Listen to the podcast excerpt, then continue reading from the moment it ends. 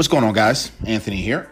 So, I'm putting together uh, some E1B2 sample 101 questions. Uh, it's like some template questions for not only you listeners, but for um, some of the executives, some of the colleagues that I have. Uh, a lot of people have been fascinated and impressed, I guess, by my ability to extract a lot of data, a lot of insights uh, in that one on one format. And so I figured it'd be helpful to kind of put together certain templates around uh, certain nuances and certain core messages and, and core concepts of the one-on-one meetings, right, between an executive and an employee.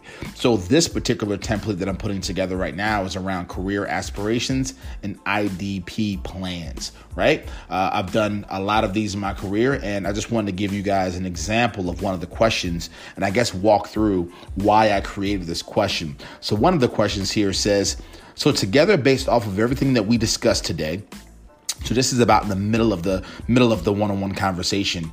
You know, discuss how we can align your strengths, passions, perspectives, and background into a perfect career here at Brand X. So just plug in whatever company you work for, right? Now, also what I want I go on to say is, but before that, let's unpack your perspectives of the brand what you love the most, and most importantly, what you would change, what makes you uncomfortable, and what would make you comfortable about being here long term with the brand. So you can give them a couple examples. You can say, look, like like actually let me jump to something I've talked often about in this podcast. The way that you actually create a productive one-on-one conversation with an employee is you have to have that internal safety right? They have to feel super comfortable to just have a homie to homie, friend to friend, brother to sister, sister to brother, you know, family to family conversation. You have to build up that emotional glue that you guys have heard me talk about so many times. Now, there are so many different tactics and nuances and things to, to do to create that emotional glue. There's a ton of episodes where I've talked about that, so I'm not going to talk about that today. But that is the first step. Like, this cannot be a question that you ask to try to extract the negatives and the true authenticity and the true perspectives of an employee on day one.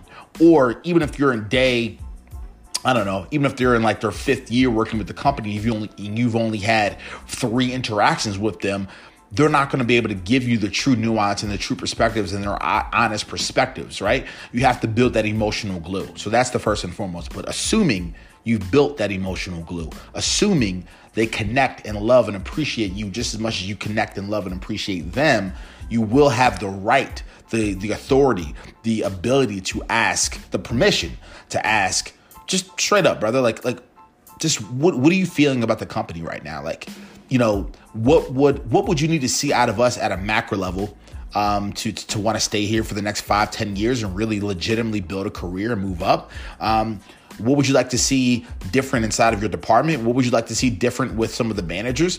What would you like to see different from me? I don't know. Like, what would you like to see differently? Like, do we suck? Do you have some negative perspectives? Is this a stopgap for you? Um, just let's just have this transparent conversation. And so when you unpack those variables, what I suggest any brand to do, and again, I've talked a lot about this, you have to take what they say at face value and legitimately understand where they're coming from and extract the silver linings. I see so many employees scratch that. I see so many managers rather hear what employees are saying and they're ignoring it or they're providing excuses of why they said that or they don't respect that employee because over the last six weeks that employee has not been up to par as of late thus they're more focused on their lack of productivity and not focused on extracting the truth and the negativity of what they're saying and trying to find ways to make a difference. So I'll give you a practical example. If Sam lets me know that Sarah is um, pretty overbearing, her tonality is kind of condescending, and she's a micromanager, and you haven't personally seen that, instead of saying to that employee directly, or instead of saying to yourself, look, I just really haven't seen that too often. Maybe just because of the fact that you're not doing too well right now, why they're micromanaging you. You should be saying, very interesting. Or you should be saying in your mind, I'll, I'll, I'll give a little bit more life and thought to that and have some internal conversations with some, some other employees to figure out that silver lining, to figure out what's actually happening there so that we can make some changes. Bottom line, again, at a very simple level, because this isn't some like crazy nuance like theory or perspective here. What I'm really doing with this question is I'm trying to figure out what we can do at an individual level to change what we're doing internally with the brand and externally with the brand long term to make it comfortable for one person. This is something that almost no brand is doing. I'll say that again. When I'm asking the questions of what would you change at a at an external high level with the brand? What would you change as it pertains to your leaders that are working directly with you? What would you change about me? What would you change about your workflow? What would you change about the services, the products? What would you change about the branding, the marketing, the exterior you know aesthetic that we present to the world? What would you change to make it more comfortable and ideal for you to attach yourself to this brand and this logo for the next 15 to 20 years? What would you change and whatever they say, we have to legitimately listen and care about those details. Because once you extract those nuances, once you extract that data, then you guys have something to work off of if you do that for one by one by one of the 347 employees you have, the 500 employees you have, the 17 employees that you have the six employees that you have. You have to figure out what those, because I'm, I'm, sure and I'm almost positive you're going to find some common occurrences and, and, some common variables and some common statements that you have to truly understand and truly live into.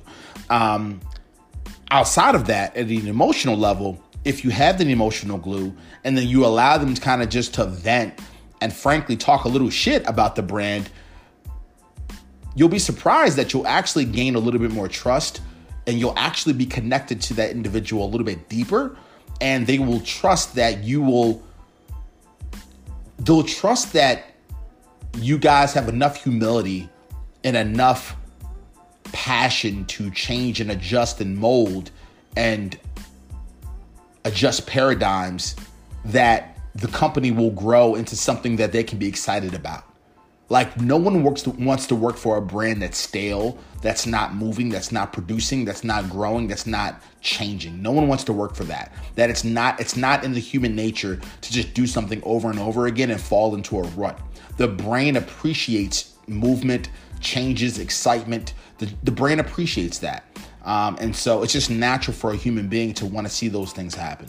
So I guess again, what I was really trying to accomplish in this brief episode is just giving you guys uh, a little bit of a taste and a look into a sample question that I'm creating, and what I would push you guys during this COVID 19 situation where a lot of your employees are either laid off or a lot of your employees have half the workload to work on.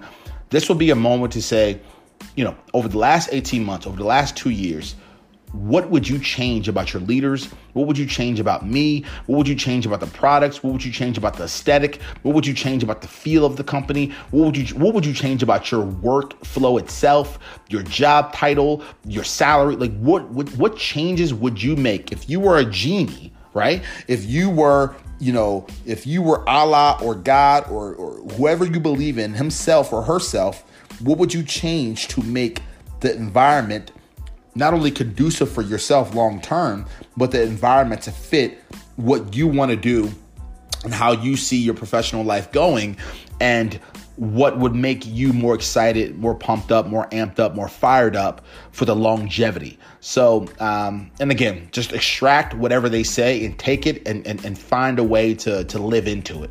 So, hopefully, this was valuable. I know this is super simple and super basic, but um, yeah, and heads up, guys, we have a lot of we have two more long form interviews coming up here soon with some av- amazing founders, amazing leaders, some amazing people and experienced leaders that I'm super excited to bring onto the show.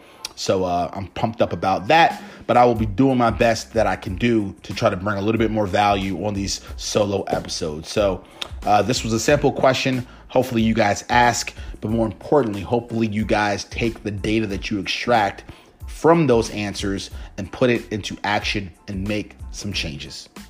Next slide.